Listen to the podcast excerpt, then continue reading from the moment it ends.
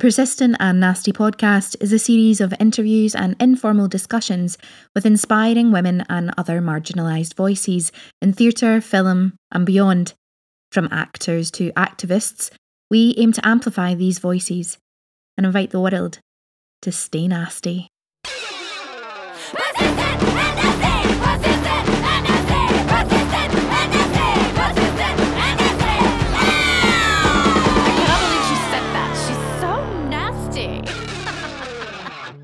Hello, you gorgeous lot, and welcome to another episode of the Persistent and Nasty podcast. How are you? Elaine here. Hope you're all doing well. I am feeling much better than I have been for the last few weeks. Um, you will hear my voice still croaking away in today's episode. Um, but yes, definitely on the mend. And speaking of today's episode, I chat with the brilliant, super talented, and lovely human being that is Lisa Kennedy. Some of you listeners may know Lisa from her own podcast uh, show, The Braw and the Brave, um, and you will know that she is uh, she is passionate about people's stories and their passions, which is it's a really brilliant um, podcast series. And I suggest if you haven't listened to it, go and find it because it's just wonderful. And it's also got lots of lovely, brilliant Scottish words in it that you get to hear either Lisa say or her guests say. So it's just really lovely. And we talk about so much today. We talk about the importance of art, um, the importance of arts, the arts. We talk about uh, how we are inspired by the people that we get to talk to. We talk about uh, Lisa's pathway through the industry uh, that has led her to this really exciting point. We also discuss uh, Lisa's poetry, and I have linked the poem that Lisa wrote for International Women's Day in the show notes of today's episode. It's another great episode with another great human being, and I know that you're going to love it. Remember to like, download, subscribe, review, review, review the episodes. Help us with that old algorithm. It really does, it honestly really does make a difference. And for those of you who are being absolute wonders and supporting persistent and nasty. Once again thank you so very very much. And if you would like to support us keep us going the podcast the advocacy work the coffee mornings you can become a persistent pal or a nasty hero. All details are in the show notes of the episode, or you can donate us the price of a cup of coffee if you so wish. Again, we know how tough times are right now, so your continued support is overwhelming, wonderful, and we are truly, truly grateful for it all. You can follow us on all social media Twitter at Persistent Nasty, Instagram at Persistent and Nasty, Facebook Persistent and Nasty. I do say all social media and never say TikTok, mainly because I haven't done the TikToks. We do, or we did, have a TikTok account. It may have gone due to lack of activity. Um, so I will endeavour. Will I endeavour to set up a TikTok? I don't know. We'll see. Maybe not TikTok. You can also send us an email to persistentandnasty at gmail.com. You can follow Louise and I on social media. Louise is at Ms. Louise Oliver on both Twitter and Instagram, and I am at Elaine Stirrett on Twitter and at Elaine.Stirrett on Instagram. Instagram? Instagram. Oh, for today's episode, I think because my throat's still a bit sore, I'm thinking a hot toddy. I'm thinking something with a little bit of spice. I'm thinking warmth, heat. So, you know, maybe you. Oh, a Bloody Mary. I don't actually like a Bloody Mary because it's tomato juice and not a fan, but I know many people who do, and the Tabasco is always good, right? Um, or, you know, you can just always have a good old cup of tea. Sit back, relax, and enjoy. as people who do podcasts, I'm like, I'm not recording my face. No thanks. I mean, it's bad enough when you know you go into the Zoom and then you can see yourself and you're like, oh, right, okay, sorry, sorry, whoever's having to have a conversation with me today. I Before know, you I came was- on there, I was pure fixing my fringe because I had this big gap in it, and because the cameras flipped round, I was like struggling to find where it was, and I was like, just leave it alone, just leave it. Nobody cares. Um, You're absolutely gorgeous. Uh, Thanks. Right back at you. Kennedy, welcome to the Persistent and Nasty podcast. Woo! I'm so glad to be here. Thanks so much. I'm so honoured to be here. Oh, thank you. Well, it's an honour to have you. Um, for people who don't know who you are, how dare they? Um, but uh, Lisa is choreographer and a. uh, You have so many titles that I'm scared I'm going to miss them. But the main one is uh, you're also the host of your own incredible podcast, which is called The Braw and the Brave. Gorgeous Scottish word. Braw is one of my favourites. I've got. I do have many though. I do have Me many. too. Me too. Wheesht is up there. That's a good one. Aye, that is a good one. Wheesht is one of my favourites. I like it because it doesn't sound like too harsh. Do you know what I mean? So if you need somebody to be quiet, you're not going to say shut up because that's quite rude. But um, weesht is quite nice. Yeah, Wheesht, is- Wheesht is great. I love it. um, I do a lot of uh, facilitating and workshops with children, and Wheesht's a good one because they just find it really funny. Correct. But I they also use weesht. they also they also um know they need to be quiet, but they're like, oh, that was kind of funny. so true. Um, yeah, I mean many Scottish words as well. I love glaikit. Uh, yeah, and we've had this come up in the podcast because the, the very last question that I ask everyone on the Brown the Brave is, "What is your favourite Scots word or phrase?" And that has come up quite a few times, and people are like, "You can't really describe it. Like, you probably just need to like hold up a picture of somebody looking like it in a like moment." and then you're like, "Yep, yeah." Usually pictures of me. To be fair, I'm not a very. I'm, I've discovered in my career as a dancer and then choreographer when people like to pap you as you're mid motion. I often look like it in a in a action shot. I'm like, don't get me moving. I need to pose. and then I need to check the photo afterwards. Let me just pause in this moment and then do it. Yeah, I need great. to veto any of the really glaikit photos that appear of me. Um, as everybody can hear, I'm still ill. Happy days. Bless Um, you. I know. It's a. well, apparently it's not COVID. I've tested like four times, but Okay. Just got lucky. know. it's just there's just so much of it going about. So This is true. and it's not shifting. Anyway, forgive my voice. Uh, although You I'm sure. sound very lovely and husky, so it's Thanks. We'll good. go with lovely and husky. I will no doubt mute myself numerous times to cough because no one needs to hear that. You can also Um, mute me as well if you like, if I'm rabbiting on. Absolutely not. I'm actually really excited. I was like, I said to uh, a friend who was like, because today's actually my birthday. Shut the front door. yeah, Is it? yeah. And they were like, Happy oh, birthday. thanks very much. And they were like, what are you doing for your birthday? I went, well, I'm getting to Oh, chat to a lovely human being, and then I'm going to so sorry. I'm so sorry. no. And then I was like, but I'm not well. So I'm like, oh. And I went, but the bonus of knowing that somebody who else, someone else, the host of podcast is, I know you'll just chat. I don't have the worry about. No pressure. I'll just play there. I'm like, great. So I sit back. I'll just talk. I can talk for Scotland. talk until I kind of ask a question here or there, and then it'll be great because we know So true. what that we know what it. I know the drill. I know the drill. Gosh, I can't believe it's your birthday. That is so cool. Many happy returns. Oh, thanks very much. Um, I actually wasn't going to say anything, but there we go. I've said it now. Anyway, so it's my birthday. It's about me. Uh, Of course it is. uh, Lisa, for those people who don't know you, give us a back potted history of you. Potted history of Lisa Kennedy, how you found yourself in this industry. Oh, wowzers. Okay, so 40 and a half years ago. No, I'm looking. uh, have always danced, danced as a young person, loved it. Idolised my dance teacher. Still, every time I see Shania Twain, this is such a weird thing. I think of a dance teacher. She's just for me, Shania Twain and my dance teacher are the same person. Oh, really? I think I told her that eventually as an adult. I, I sent her an email once, just been like, "Do you know that I still dance?" And I, every time I see Shania Twain, I don't know if she took that as a compliment, but I definitely think of it. I mean, uh, have you seen Shania Twain? I I've- mean, exactly. yeah. Well, that was my dance teacher, Rosalind Dow. She was just amazing. Um, but yeah, did, didn't necessarily think that I was going to go into a career in the arts and um, in a past life did an English degree because that was a quick, a kind of, I don't know, I was just, I, I tended to be quite good at English um, and through other pathways of thinking I was going to go and do optometry and psychology and lots of things, I found English and did that for a while, but all the while still dancing. Um, and through the uh, BATD, which is like the British Association of Teachers of Dance, uh, became a dance teacher. And then when I was um, still at uni, still dancing and stuff, and then ended up becoming a professional cheerleader. So pro cheerleader for four years, yeah. Uh, I was in the Scottish Rockettes, which was just Oh. amazing. I loved it.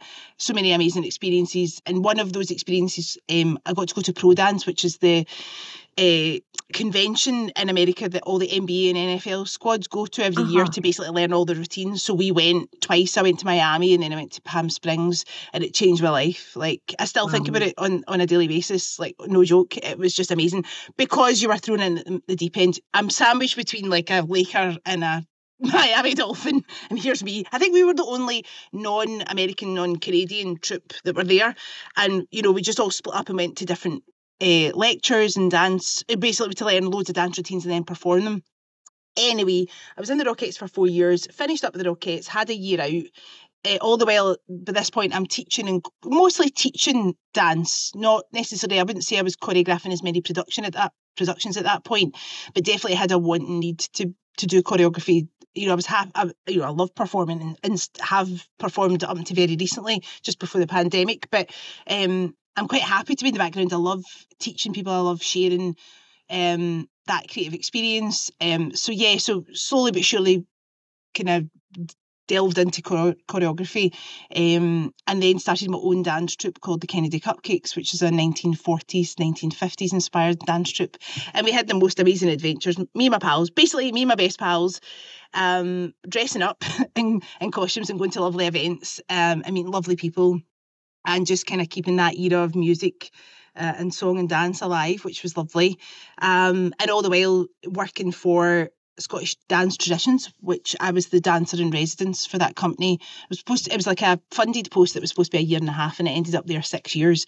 And again, had a lot of amazing experiences there. Basically, my job was to try and keep Scottish dance alive and kicking. So it was taking ceilidh and fusing it with other styles to make ceilidh cool in inverted commas. By the way, kids, ceilidh is cool, but it is. ceilidh is cool and it is the hardest you will ever work on a dance floor. I know, totally. It's it's like brittle. Like people up here, if you don't it with a couple of bruised ribs or something, I honestly think right. people are a bit like, oh, ceilidh's are so twee. I'm like, have Oh. you been to an actual ceilidh? A.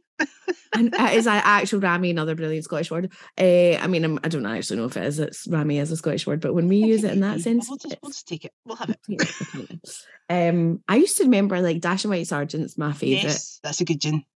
Is a Um, good gin. And I think it's because for most of us, and I think this still happens at schools, primary schools in Scotland, you get you got taught Yes, traditional quote unquote dancing, yes. ceilidh dancing, um, Oh, it still, d- it definitely does happen. They call it social dancing. social dancing. all, I'm like, all dancing is social, but anyway. well, it can be. Uh, yeah, it was always P6 and P7 you had to do it. And obviously by that point, like boys don't want to hold girls' Oh, hands. This is the bane of my life. They keep giving you their sleeve. Yeah. which I'm like, I'm not down for this. So I used to crack up. Um, yes, I, I, I don't know how I'm not traumatized because we did it at high school as well, and I never got picked ever, and I always ended up having to dance with the teacher. Not even kidding. So I don't know how then I've I've I've, I've came to love ceilidh dancing because I think I'd be quite traumatized because uh, yeah, I never ever got picked. But hey, look at me now. doing all the ceilidh dances. But yeah, just like keeping that thing of like so going into schools, my remit was in Clackmannanshire, so I was based out there and um just working in schools and with community groups, um fusing Scottish dance with other styles, like we were doing, I don't know, uh, some hip hop and we were taking Bollywood influences and, and salsa and putting it all together. And it was great fun. Um and a bit of Highland as well and stuff. So that was amazing. You know, I got a load of opportunities. I ended up co-choreographing a piece for the Commonwealth Games handover ceremony in Glasgow. So when they were over in India, we were in Glasgow in the fruit market Yeah. doing a piece there, which was amazing. And they brought a choreographer over from India, Pratap Shetty, and we got to do a fusion piece. And that was a great job. And then, of course, like a lot of things, mm, they lost their funding and they closed entirely. And I was like, well, what am I going to do now?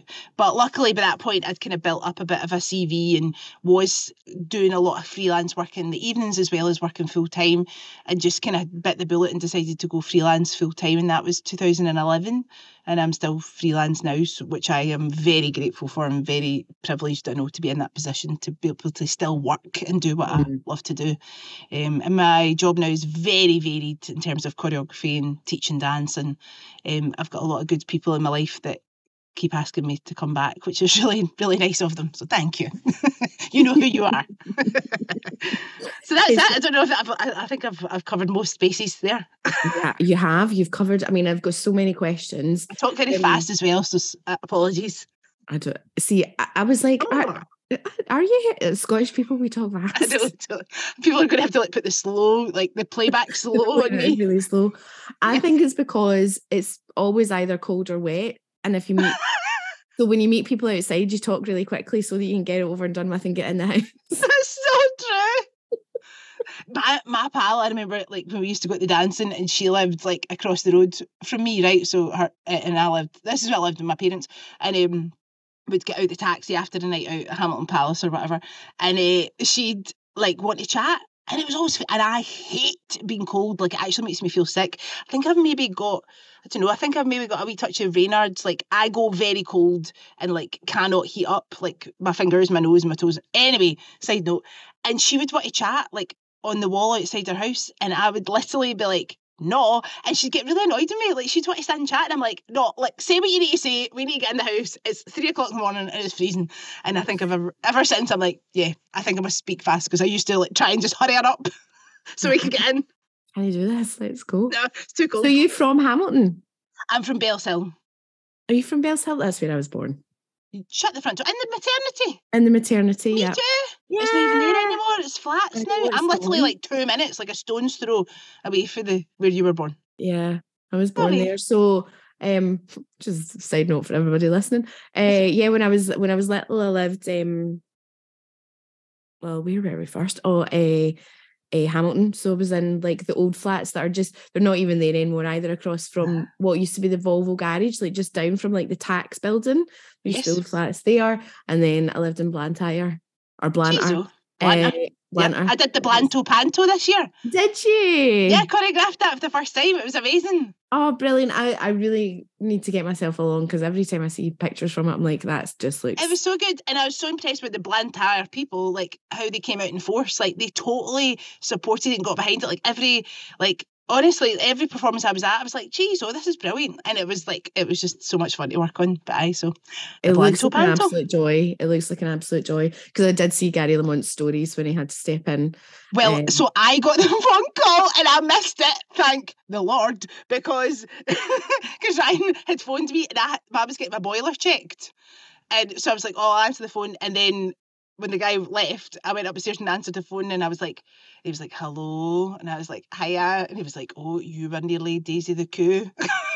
I was like, thank goodness for everybody that it was Gary Lamont and not me. I think he just thought, well, you'll know what she does because obviously you've choreographed it. I'm like, no, no, uh, me is not an actor. I don't think. I need a couple of more lessons before I'd step on stage.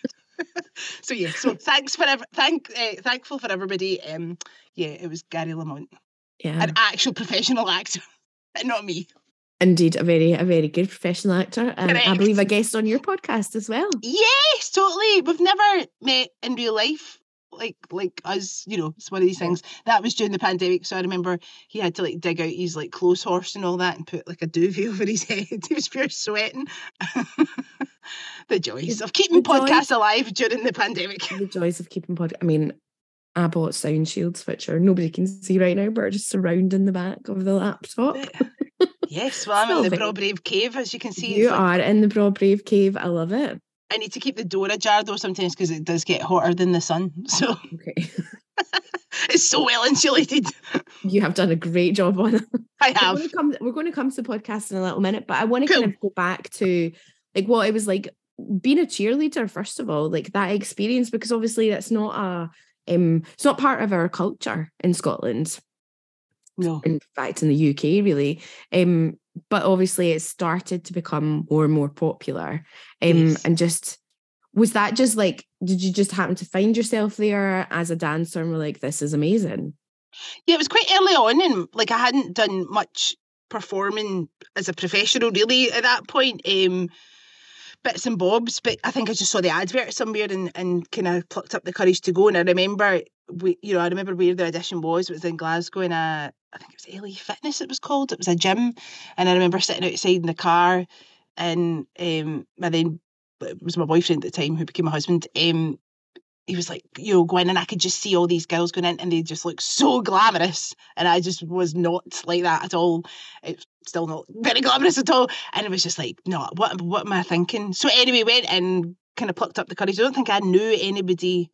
I think I maybe recognised a few people when I was there, but I didn't certainly didn't know anybody that was going. Um, and it was a series of like you know different kind of workshops and different things, and then you were learning this routine. Do you remember the film Honey?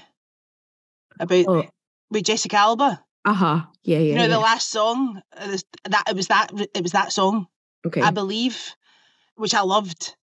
I'm gonna need to go and listen to it. But I, I, know I, like don't want to sing it because you'll not get like copyright and all that, but I, I could give you a You can give me 15 seconds as long as it's below 15 Remember seconds. I believe I can, I believe Yes. I will. That one, that one. It was pure. and we weren't vibe. over the 15 seconds, so nobody can give us in. Great. I see. I didn't know that was a rule, right? I just, I just avoid it at all costs. I'm like, don't sing it. Don't, don't them to say anything. so it was that one, uh, and I was, I was terrible.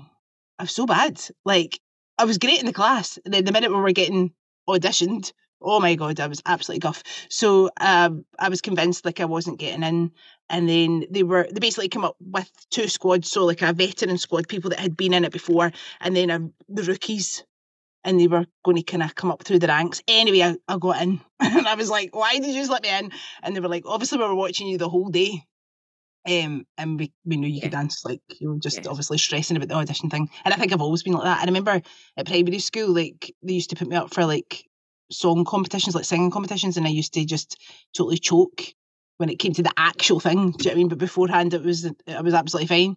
Um, but anyway, you had to re-audition every year to to get in the Rocket. So um, so there was a bit of pressure there, obviously, because once you're in it, um, I loved it, and you know, and I met so many great people and had great friends, and we were getting to perform at Hampden, and obviously we were performing at the basketball every week. we cheered for the Rocks at the time, um, but we would do like stuff for Rangers and Celtic, and we'd do like then uh, just events like charity balls and stuff. So it was like things that I'd never had experienced before, you know. So it was great. Um, and yeah, so I had four years there, and yeah, I mean, great times. Obviously, you know, difficult times as well. Being a dancer and injuries and worrying about what you look and like and comparing yourself to other people. And that's not a slight on anybody that was in the trip. That's just a personal thing, and I'm sure. Um, well, I, know for sure because even friends that were in it at the same time say the same thing. Like you just put yourself, you would do a, a calendar every year, and there was this pressure that you put on yourself to look amazing and It's Yeah. not, it's, it's, it's this industry, it's society. And then I think this industry, as in the arts, so whichever Mm. part of the arts that you're in, there's then an added pressure about Yeah. how you look. Totally, totally. And um, I always felt a wee bit. Sometimes we'd go to events and you know the outfit obviously was like you know a crop top and your midriff was out. And the the joy of every week was trying to like get your belly to be the same color as your tan tights. it was like pure Billy Wally. You're like, oh great, we had these like pure Miami like tan tights. You were like, great, I need to get the crusottes now to like match everything. so like sun kissed. Um, but yeah, I remember sometimes like being at events and um, worrying that I was being judged by anybody that was there, going like, "Oh, these wee dancers," or what did they think? And that's that's just on me because nobody ever said anything to me personally. But I don't know something about the now that when we were doing the cupcakes, you know, the cupcakes have been together for like 12, 13 years, I never ever felt that. And I just don't know if it was because it's a different vibe, you know, we've not got midriffs out and we've not got hot pants on and you think as well, maybe because like that kind of idea of sport Mm, has a really patriarchal vibe to it?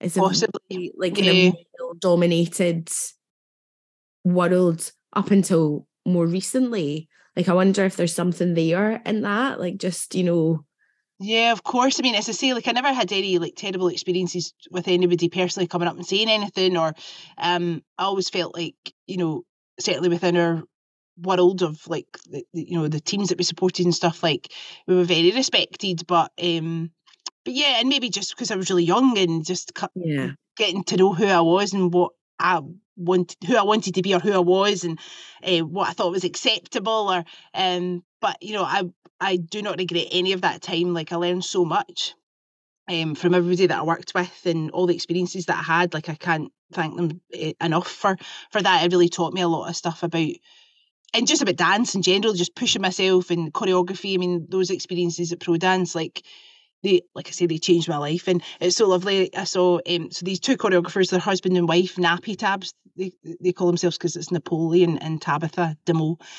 I feel like I've heard of the, even I've heard of them. So Yes, you will have because they now choreograph for everybody, including like so they did like J Lo's like um I think they did the her Vegas show. Like they're always working with J Lo, um, and they just produced some stuff at the Oscars the other day there, Ah, okay. and I'd messaged them a while back just saying like I don't know if you remember, and like I'd sent a picture of us with them, and uh, I think it was um I think it was Napoleon that got back saying I totally remember you girls because obviously we were the only non-American comedians there, so they probably did stand out like a sore thumb. And I was like, God, how amazing! Like all those years ago, they were teaching choreography and they were amazing then, and now they are like you know still killing it and producing the Oscars and just Yeah, that's amazing. it's so inspiring to see people just you know doing what they love and continuing to do that. And also, as you say, like as kind of a young group of women from Scotland, and you're like eh, over the, in America at Mm. pro dance and these predominantly a, a kind of sport that is really American. Oh yeah, I mean they were all Mm. kitted out. I mean, like they were all sponsored to the high hills. You know, you could sense the amount of respect and and Mm. wealth and money and and energy that was behind. You know, and we had all like.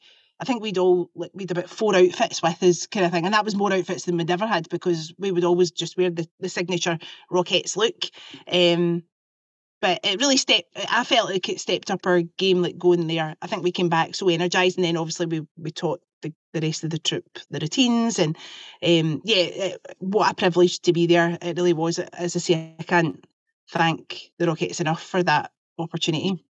I think I probably saw you at a Scotland game, like a football game. Probably, probably, yeah. We s- we also did some rugby as well. Like we used to uh, dance the Glasgow Warriors. Oh yeah, uh-huh. as well, and then we do stuff like and it, I yeah, like so many great opportunities, you know, and like stuff that just I'm not. My family are not into football or sport, full stop. So I'd never really been to any stadiums or you know. And I remember we did a thing with the Lisbon Lions, and and everybody was like going mental, and I was like, sorry, what is this? You'll need to you'll need to catch me up. like it was crazy. It was such a great time. So um, I've learned, I've taken that all that with me for sure. All the learning for sure.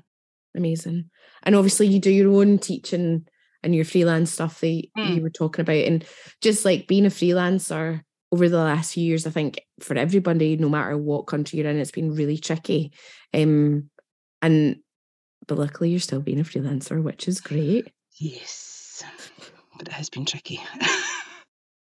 I mean, I mean, I've been very lucky, and I I did have work during the pandemic, um, so I'm very grateful for that because I know the struggle for for so many, and some people have just not been able to get back into it for various reasons. Oh, I can't hear you. Because I muted myself to cough and Sorry. then forgot to unmute myself. Carry on. Professional. Hi there, hi there. Coming back. back, Back, back in the room. Uh, no, I I was was just- She said something really, really interesting. I can't hear. I mean, I'm not. I'm um, no, I think no. I think what I was thinking the saddest part about it is the people that haven't come back to the industry and like what whatever part of it you are because it's something that was already really vicarious then just got highlighted as even more vicarious and I think probably as much as lots of us don't want to admit it the older that we do get the kind of like can is this sustainable like can I live my life like that Yeah, yeah, absolutely. I mean, I, I I'm very aware of my privilege, you know, and like I have a very supportive network around me.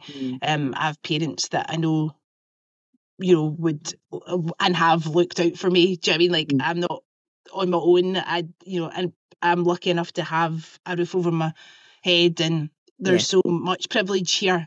Um, so my struggle is very minimal in terms of like you know coming out of the pandemic and stuff. But yeah, it was a, a was crazy worrying time, and I think just somebody who is creative every day and gets paid to be creative, it was just really worrying that that wouldn't be my job anymore. Yeah. Like I felt like I was going to have to start again yeah and being older. Do you know what I mean? Like now I'm like, oh gosh, like finding that Right. energy. I'm I I am I am really grateful that I've always really had the chance to facilitate and teach and and do all that. I couldn't do it in a school like a secondary school. I'm just not. I'm not like the curriculum alone. Like wouldn't it just wouldn't work for me. Like that's not how my brain works either. Mm. Because it's like what you said about you want to teach the the skills and the craft. Yes. Which is you are, I suppose, at school, but it's also it's really constrained in what you can do. Yeah, people um, say all the time, "Would you be a really good teacher?" I'm like, "Nope."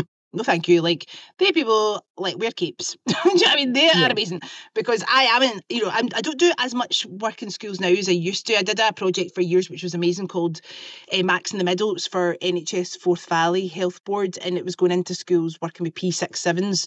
Um, and basically we got the that the one class for the full week. So it, you know, everything else was out the window and we were just doing max in the middle. And it was health and well-being so we looked at mental health and we made food on a tuesday.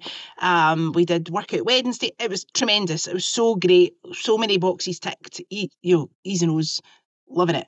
Um, and like yeah like that teachers would say oh you'd be really good at teaching i'm like nope like you guys are amazing. Like i get to come in do the fun stuff and then i get to leave. And also there's somebody there that will do all the discipline stuff and deal with parents and all the paperwork and um, so yeah, I love my job. I love going in and having those creative moments and letting people step out their comfort zone and try stuff. But I don't have to do all the other bits and bobs that you amazing yeah. teachers do. I'm the same. Like I like when I do teach the teenagers that I teach, I'm always like that to them. I was like, if you roll your eyes at me, today is not going to be a good day. I'm like, no, it's just not happening. I was like, A, I don't get paid enough to deal with that. B, I'm not your parent or whoever's at home. Yes. And this is not going to go well for you. if you don't no eye rolling, please. Like, like actually, them losing their temper, I could probably deal with more. Like the mm. eye, and I have had the eye rolls, and it is funny now. Like I've a because I've been teaching for mm, at this place for so long. The students are always like, "Don't roll your eyes, Elaine. Uh, but they, like they know that I absolutely, and then there'll be somebody new who starts this got a bit of attitude. And they're like, hmm. "What is it you want me to do?" And I'm like, and then I'll say something, and I, I have had the walking away and the rolling of the eyes, and I'm like, "I'm sorry. Do you want to just come back?" and then in my head, I'm like, oh, who are you? Why? I know to say that's what I can't do. I'm like, I just need everybody to like me. So I'm like, please don't roll your eyes at me. I'm a nice person. and then, in, but in my head, I'm like, Eileen, don't be a dick. Just like they they can't help it. They're like hormones are everywhere. Hormones but it's like. I couldn't be a teacher just on that. Like no. if the rolling of the ad lose, I would lose my shit. totally. Oh, it, yeah. They they're amazing teachers. They really are. And like I really much prefer to have the teacher in the room because I'm like, you're the expert in your class. Like, you know yeah. them so much better than I do, especially if, you know, I'm only going to go in for an hour or, you know, mm. I'm not working with a group for any length of time. But um, I do love facilitating and I do it in various different kind of guises and realms. Like I do it in schools and I'm also part of a, of two uh, youth companies just now, which is amazing. Um, but yeah, getting the opportunity to work with all walks of life. You know, I'm working with people just now that are um, well over 60, you know, well into the, some of them I think must be, you know, late 70s, maybe 80s. Um, and I love that breadth yeah. of experience and stories and attitudes and uh, banter. Like, oh, what a joy. And so I'm I so glad it's all back.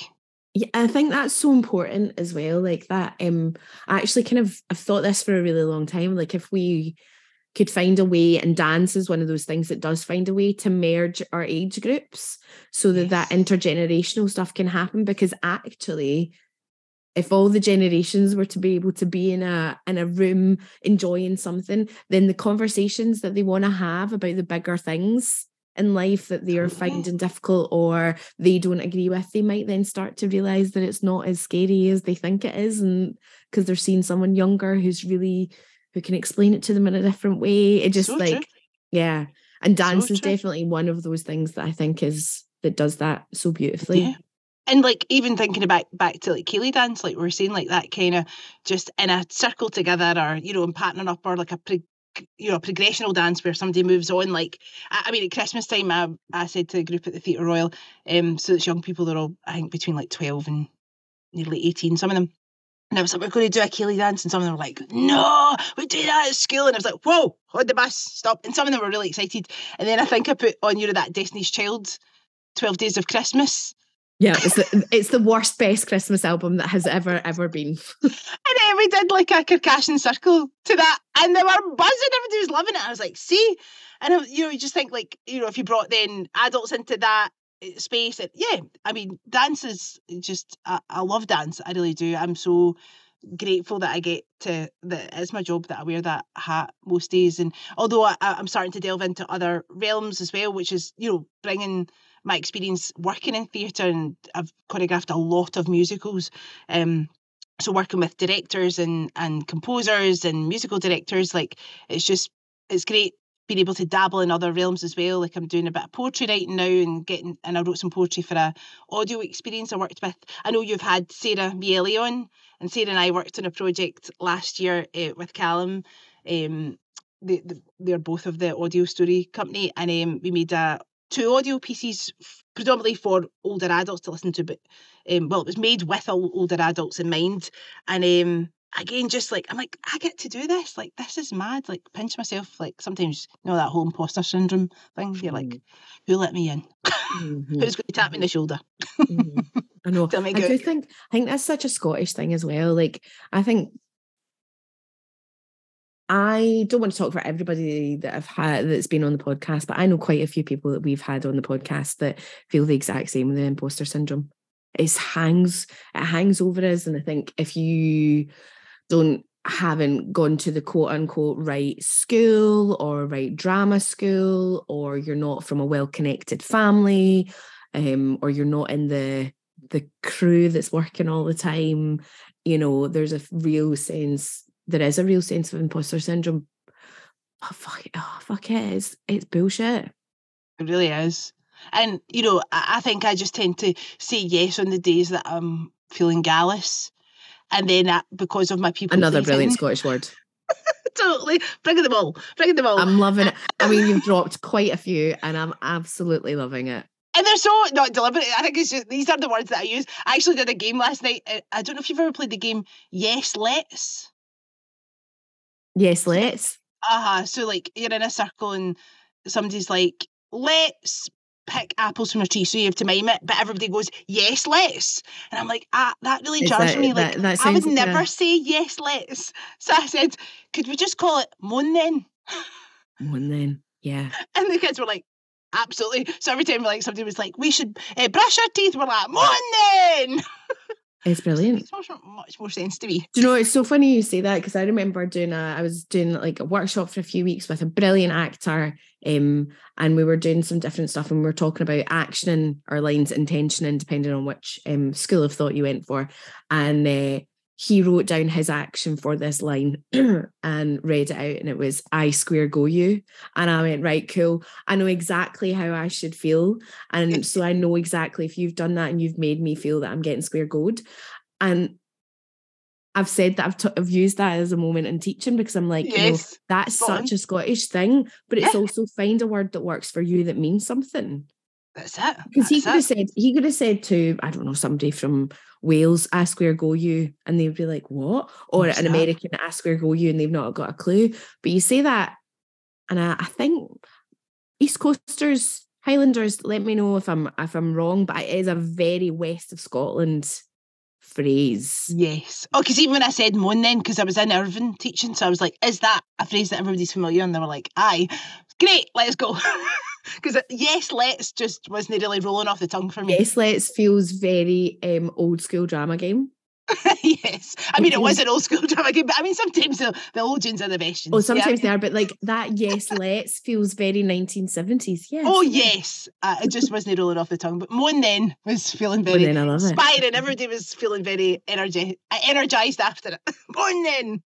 Um, Lisa, I want to just like so you've you've you've done so much and we've talked about the Rockettes and teaching and just the joy that dance brings. But then four years ago, 2019, 18, you Yeah, started 19. You're right. 19, Aye, yeah. 19. um you started the podcast, The Yeah. Braw and the Brave. First of all, the name is brilliant. Oh, So thanks. the where did the name come? Because I really love that. Um, I love a, a bibba sound. Beautiful. As as an actor, you know, you kind of look out for words like that and phrases like that, and that kind of plosive is really beautiful. Thanks. Uh, yeah, I'm a fan of the alliteration, hence the Kennedy cupcakes. Braw and the Brave. that. Was loving that. You know what I mean? I'm all about the alliteration. Yeah. Um, yeah, the Braw and the Brave, um, for anybody who doesn't know, is a podcast about people and their passions. See, i'm all over it. and uh, I actually started life as a blog, so I just wanted a hobby because, as we do in the arts, we have hobbies and then they turn into jobs. Although the guitar so playing definitely not turned into a job because I can only play four chords, so nobody's paying me to play that. It's so true. It's all the different hats that you wear in the I arts. know. and You're like, cool, I'll just maybe just start doing that just to see what happens. Oh shit, I'm now doing that as a job. Cool, cool. Correct. So I was like, I would like a hobby. And because of the opportunities I was starting to get as a choreographer, you know, I started working on shows at the Tron, which was amazing, uh, working with Lisa Keenan, who directed some of the shows uh, upstairs in the Tron at Christmas for We Are People. So I did Snow Pals. That was my first one that I did with Lisa. Um, no, that was my first kind of professional job working with uh, a composer. So I worked with Gary Cameron and I just had an amazing time working with these interesting people. And I, I just wanted to know more, but there's never an opportunity necessarily to sit down and go, so tell me your story, like we are now. So um, I'm just nosy and I wanted to know more. And um, I decided to do this blog. So it was kind of like I had a wee dictaphone. I met the first person I interviewed for the blog was my friend Deborah MacArthur. Um, and we sat in a cafe and we just blethered and she told me all about because I'm like, you're my pal and how do I know know all this stuff? Like how do I not know where you studied and what your first job was and um because we'd worked on a freelance job together and then she ended up at the Tron and so yeah, so I did maybe about six or seven of those, but like I do, I've been pure agonised over every sentence that I was writing. Um, loved the process of chatting and, and listening back to the conversation, but just felt as if I wasn't capturing the essence of the person in my writing. Um, got lov- lovely feedback from it, but just um, yeah, and I, finding the time to write those blog posts was getting harder and harder. So anyway, I listened to loads of podcasts and was commuting quite a lot. And my mum actually said to me, "Why don't you just make the Braw and the Brave a podcast? Because you're always talking about." Did you hear this in a podcast once? So um, and now that's my favourite phrase. Oh, that person's been on my podcast. They're like, see the eye rolls that some people like there. She's talking about that podcast again. but I just love it. I love it. I totally love it. I forget that it's not my job. I don't make any money off the podcast. I mean, I've had some amazing opportunities off the back of it, which have, you know, been paid opportunities. But um, the actual podcast itself is is a hobby. Um, and I'm so grateful to those people that have been able to give of their time and their energy. And I say that when, you know, I message people, I'm like, I can't pay you to do this. So I totally get if you just don't have the space or time right now, because usually a, a lot of the time I am asking freelancers. Um, it's not. I mean, it's not predominantly an arts podcast, although there has been a lot of people wo- working the arts on it.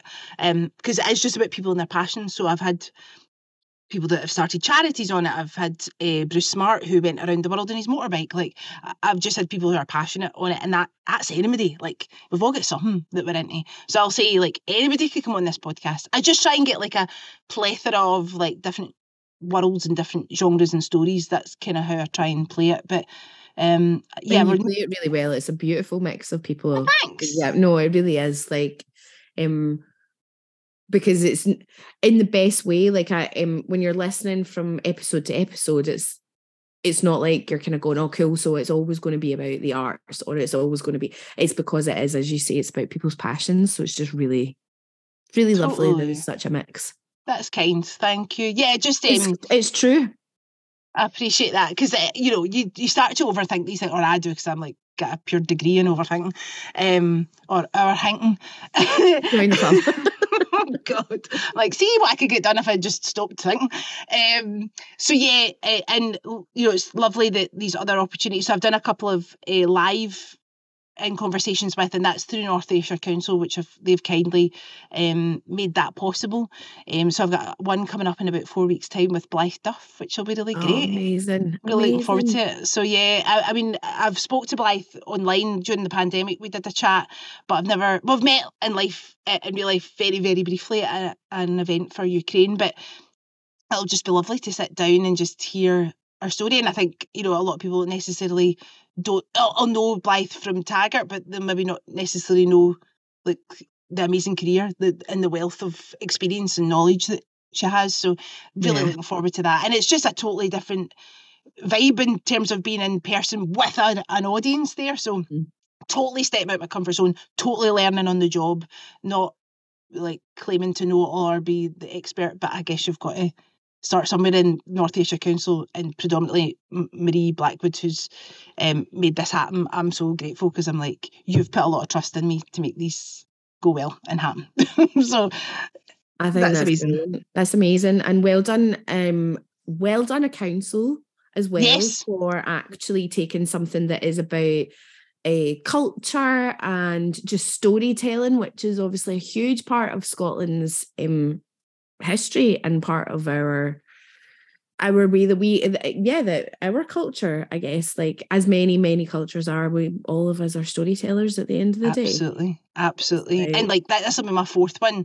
Um, the first one was with Johnny McKnight, which was amazing, and it was in Saltcoats, and there was people that Johnny had worked with, and I think it was like Safeway or something had came Uh-huh. to see him, and it, it was just like a lovely experience, and everybody chatting at the end. Uh, and Matt Hickman, Brown Bear, we did one in Vikingar, um, and then the last one I did was with Horse McDonald. Um, and then this one with Blythe. So in, in lovely venues, but this one's going to be at the Harbour Arts Centre on the fifteenth of April. You're just plugging it there and all that. I was Um, going to. I so- was going to ask anyway, now, but I- I'll put Thanks. the link. You know, plug, plug, Um, plug.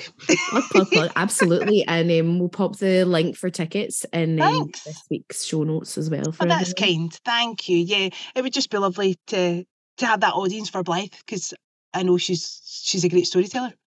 Yeah, yeah. Um, I think that's brilliant. I think. Uh, oh, that would be lovely. But be you know, cool, if these opportunities they, they come and go and it's amazing, but I will never I don't see me excuse me stopping doing the podcast because I love it. And I sometimes have to remind myself like this doesn't pay your bills, Lisa. Because I could literally sit and do this all day long. And I know I'm chatting a lot to you because you asked me to come on your podcast, but I do listen. I promise. so on the podcast it's definitely about the other person's story. Um it's Well, definitely not about today me. it is about you, Lisa Kennedy. It is about you. Um, like, so please thanks. don't. No, it's all um, about you. It's your birthday. Is it? Oh no, I better not sing. Sing Um, another song we'll get I know I'll get begin. bother. I'm getting yeah. Um no, it's it's important though that you get to have that moment too. Mm. Because as a podcast host, you are holding everything together and you're but you are, you're holding it all together in that way of like you are asking the next question that'll lead on to something else and all of that. Um but it's also it should be really nice that you get to be celebrated. So hopefully you're feeling celebrated today, Lisa. I, I, I absolutely am because like every time you know I've, I've been asked to do a couple of podcasts and right away you just want to say no like why are you asking me get somebody better because you'll know this because people will say that you're like well I, I, so I know it from that perspective when I ask somebody and they're like oh god like I've got nothing to say I don't know I, I haven't like I'm not interested I'm like oh my goodness you absolutely are so I try and put myself there and go listen, you, that's really kind of somebody that you know, wants you to come on their podcast and wants to have that conversation with you.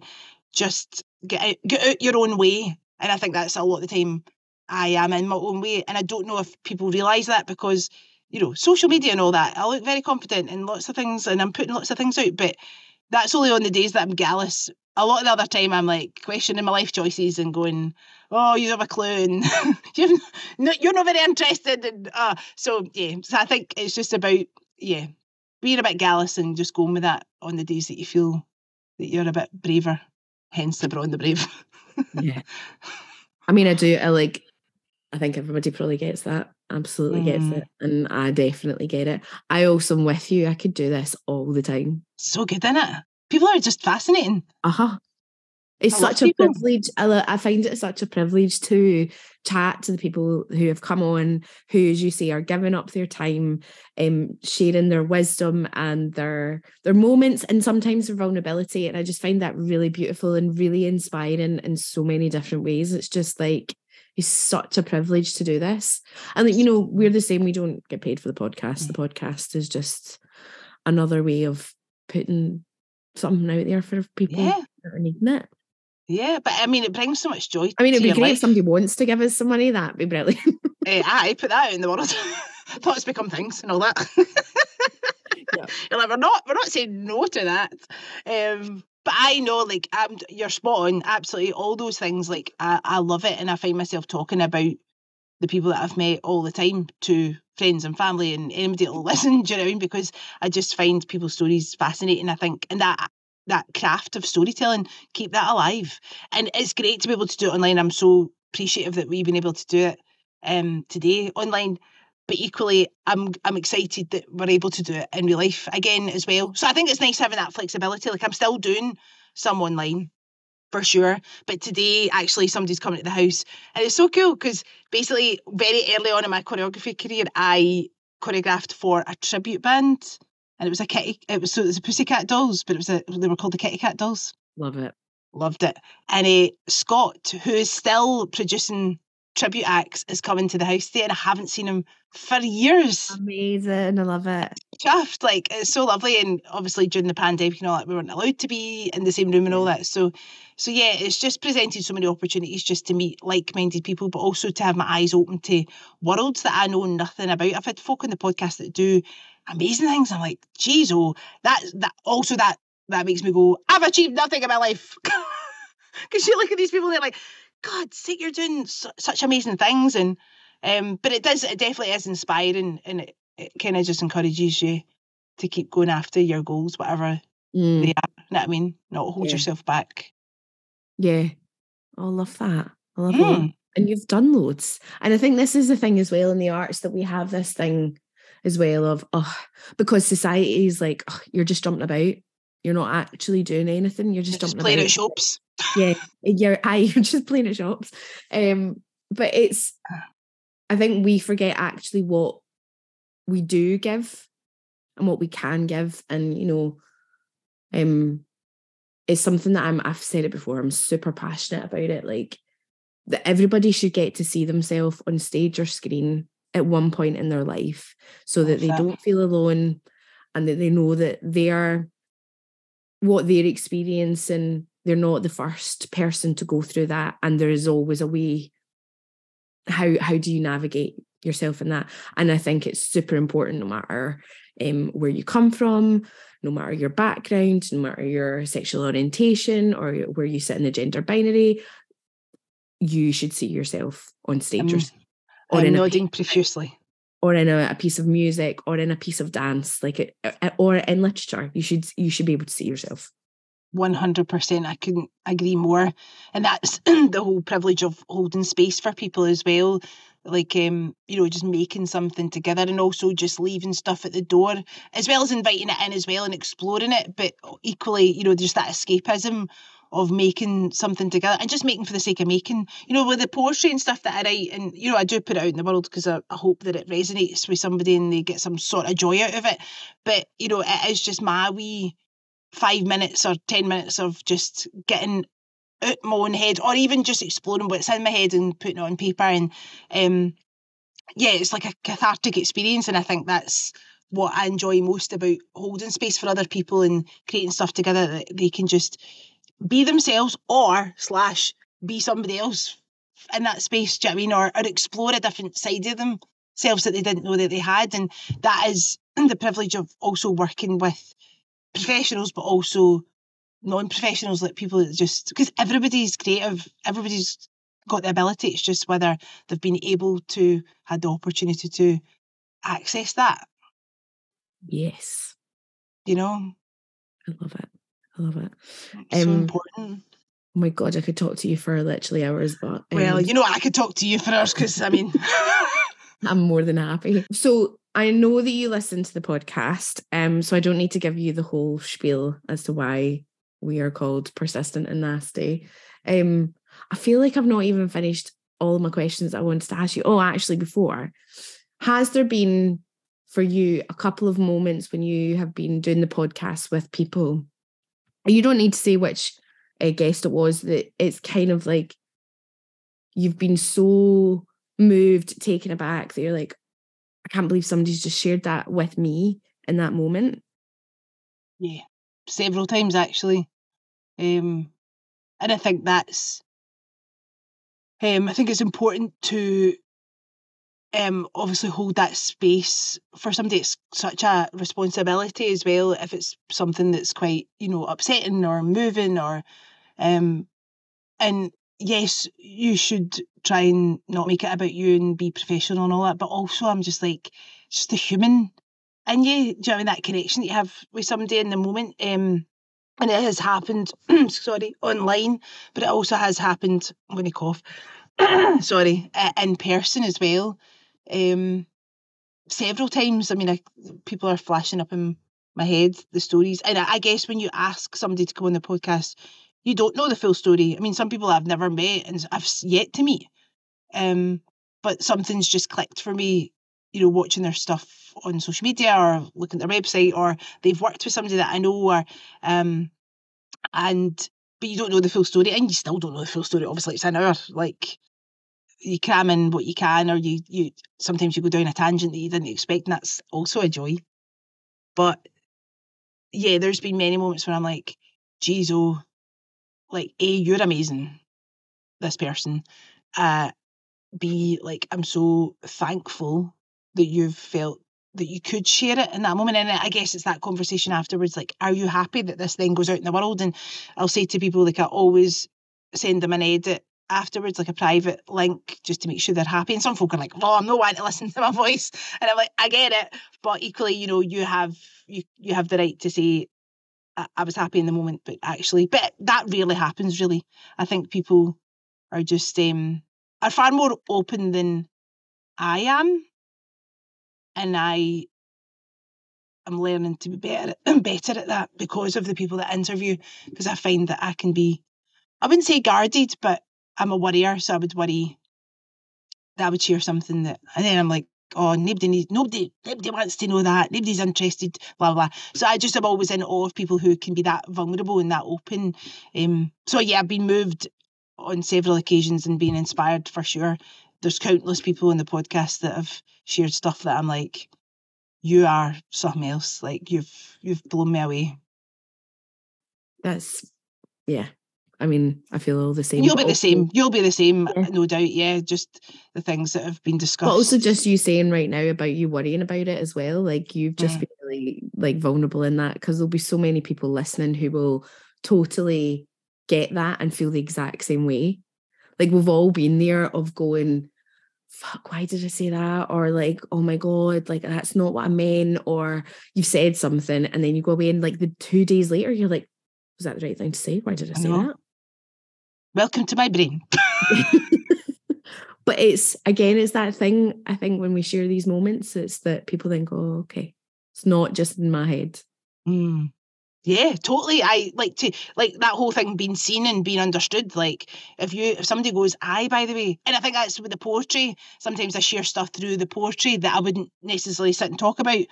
Um, but the minute somebody says, "Oh, I feel seen," and I'm like, "There, there it is." Like that's. I'm I'm sorry. You you also have that thing like overthinking or whatever. But equally, it's lovely that somebody's like, "Ah, you've totally got me." and you we have not even met and I'm like that's that's a great thing more talking more sharing for sure like nothing bad can come of that No.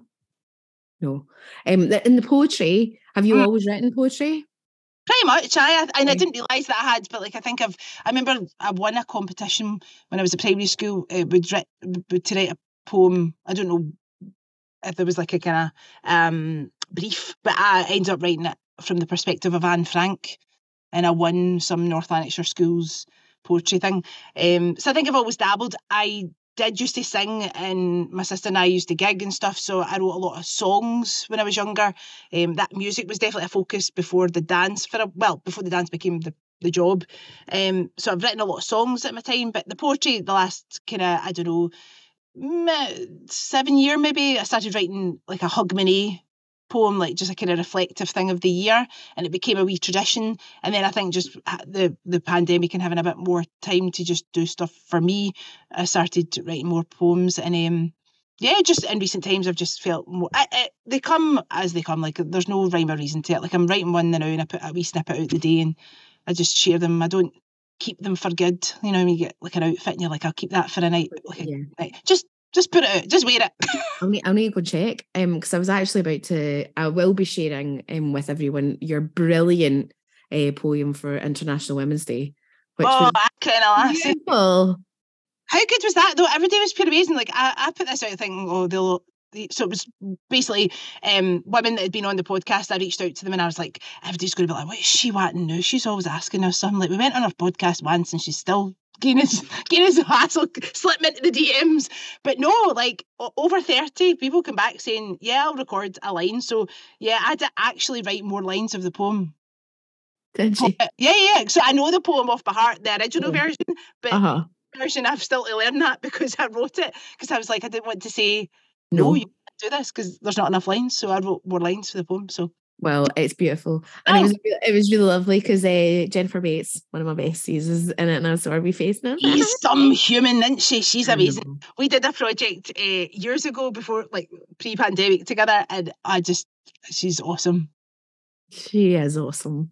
she really is I love her a lot. awesome. I was talking about her yesterday actually uh, to somebody and telling them how awesome she was She really is. I got pure emotional there. I was like, oh, she is. she really is totally she's just yeah, spot she- on she's just brilliant. Um, okay, so yes finishing up, uh, Lisa Kennedy of the Braw and the Brave podcast and a choreographer, teacher, poet, freaking incredible human. What does the phrase persistent and nasty mean to you? Wowzers. I mean, first of all, what a phrase, persistent and nasty. Um, It's, a, If I- some people hate it. Some people really hate it. Timmy, Yeah, some people really hate it. It's really funny. what? Yeah. I think for me, it's like the Braw and the Brave, right?